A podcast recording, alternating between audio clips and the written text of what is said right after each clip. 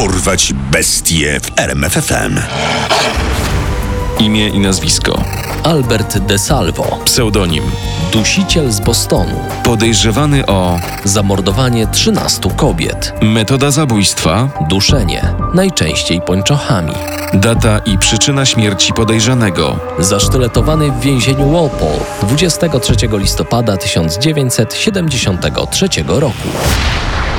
Jest czerwcowy upalny wieczór 1962 roku. 55-letnia Anna Sleasers, krawcowa pochodząca z Łotwy, właśnie skończyła jeść obiad. Chce wziąć kąpiel, zanim przyjedzie jej syn Juris, który ma podwieźć ją na nabożeństwo. Gdy napuszcza wodę do wanny, przy dobiegających z gramofonu dźwiękach Tristiana i Izoldy Wagnera słyszy głośne pukanie do drzwi. Godzinę później przyjeżdża jej syn. Wie, że mama jest w domu, więc gdy ta nie otwiera, postanawia wyważyć drzwi. Znajduje Annę w łazience, leżącą na podłodze z paskiem od szlafroka oplatającym jej szyję i zawiązanym w kokardę. Anna Sleasers jest pierwszą ofiarą mordercy, który między czerwcem 1962 a styczniem 1964 roku dokonał serii przerażających zbrodni. Ich ofiarami były mieszkanki Bostonu, głównie starsze, choć nie tylko. Łączy je jedno. Wszystkie zostały uduszone we własnym mieszkaniu, najczęściej pończochami, czasem paskiem od szlafroka lub stanikiem. Morderca szybko zyskuje przydomek dusiciela z Bostonu. Działa zawsze w ten sam sposób. Włóczy się po mieście, wybiera blok mieszkalny, a następnie puka do drzwi wybranej kobiety, którą wcześniej dyskretnie obserwuje, podając się za montera lub detektywa. Kilka dni po zabiciu Anny Slisers dusiciel atakuje po raz kolejny. Tego samego dnia morduje dwie kobiety. Na cel pierwszego ataku wybiera 65-letnią Helen Blake, emerytowaną pielęgniarkę. Helen otwiera drzwi w piżamie. Co ciekawe, rzeczywiście czeka na Montera, więc wita napastnika słowami. No nareszcie. Już myślałam, że nikt się nie zjawi, żeby wyregulować to okno. Po chwili rozmowy dosiciel łapie kobietę za szyję i rozbiera ją. Następnie przetrząsa mieszkanie, ale nic z niego nie wynosi. Helen Blake zostaje znaleziona w łóżku, martwa, twarzą do dołu, ze stanikiem na szyi zawiązanym w ciasną kokardę. Badanie wykazuje, że nie została zgwałcona. Tymczasem morderca rusza na przejażdżkę po mieście. Po paru godzinach decyduje się zaparkować przed starą kamienicą. Naciska po kolei dzwonki u drzwi. W końcu otwiera mu 65-letnia Nina Nichols. Czułem się dziwnie.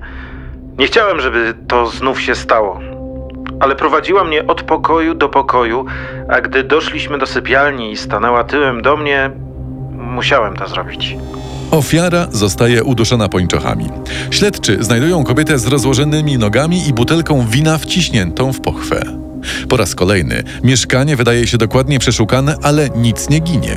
Sześć tygodni później zostaje napadnięta kolejna kobieta, 75-letnia Ida Irga. Jeśli pani nie chce, żebym naprawił tę usterkę, nie ma sprawy, ale może jednak mogę zajrzeć. Następnego dnia dusiciel z Bostonu morduje Julię Sullivan, 67-letnią emerytowaną pielęgniarkę. Kobieta akurat się przeprowadza i bierze napastnika za jednego z tragarzy. Chce mu coś pokazać w szafie i prowadzi go do sypialni. Prawą ręką objąłem jej szyję. Strasznie się szamotała. Trwało to około półtorej minuty, w końcu się poddała. Policja gorączkowo próbuje ustalić, kim jest morderca. Tworzy jego portret psychologiczny. Według niego zabójca ma około 18-40 lat. Jest silny i ponieważ ofiarami są starsze kobiety, prawdopodobnie nienawidzi swojej matki. Tyle teorii. W praktyce morderca atakuje ponownie i tym razem upatruje sobie młodą, 20-letnią dziewczynę. 5 listopada 1962 roku ginie Sophie Clark, studentka. Przed śmiercią pisała list do swojego chłopaka. Nie zdążyła go dokończyć. Trzeba stworzyć nowy profil psychologiczny sprawcy. To zadanie zostaje powierzone ówczesnemu autorytetowi w dziedzinie profilowania, doktorowi Jamesowi Brussellowi. Jak się później okaże, jego opis jest niezwykle trafny. Morderca może mieć około 30 lat, posiada silną budowę ciała, jest średniego wzrostu, pochodzi z Włoch lub Hiszpanii. Przez niemal dwa lata dusiciel z Bostonu pozostaje nieuchwytny i morduje kolejne kobiety. Jego ostatnią ofiarą jest Mary Sullivan, dziewiętnastolatka, znaleziona 4 stycznia 1964 roku z ciemnymi pończochami zawiązanymi u szyi. Przy jej stopach leży kartka z napisem Szczęśliwego Nowego Roku. Aż wreszcie przychodzi przełom. Jest 27 października 1964 roku. Sprawca działa tak jak zawsze. Puka do drzwi mieszkania młodej dziewczyny. Gdy ta otwiera, przywiązuje ją do łóżka i próbuje zgwałcić. W pewnym momencie jednak odpuszcza. Wstaje, mówi Przepraszam. i wychodzi z domu. Dokładny opis, który podaje kobieta, pomaga zidentyfikować domniemanego sprawcę. Może nim być 33-letni Albert De Salvo, żonaty mężczyzna, ojciec dwójki dzieci, mający już na swoim koncie liczne aresztowania za włamania i gwałty. Kilka lat przed serią morderstw, która wstrząsnęła Bostonem, De Salvo okrąża mieszkanie w pobliskim Cambridge, podając się za przedstawiciela agencji modelek. Nagabuje kobiety i oferuje im zaproszenia na sesje w kostiumach kąpielowych. De Salvo nosi pseudonim Zielony Człowiek, ponieważ w trakcie dokonywania przestępstw jest ubrany w kombinezon takiego właśnie koloru. Mężczyzna zostaje wówczas aresztowany, ale w kwietniu 1962 roku, na dwa miesiące przed atakiem na Annę Slisers, wychodzi z więzienia za dobre sprawowanie.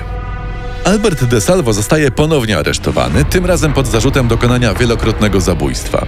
Szybko przyznaje się do winy. Twierdzi wręcz, że jego ofiar było o wiele więcej, może nawet 300. Policja przekonuje się wkrótce, że De Salvo lubi konfabulować, dlatego zeznania początkowo nie wydają się wiarygodne. Dusiłem ją dwiema rękami.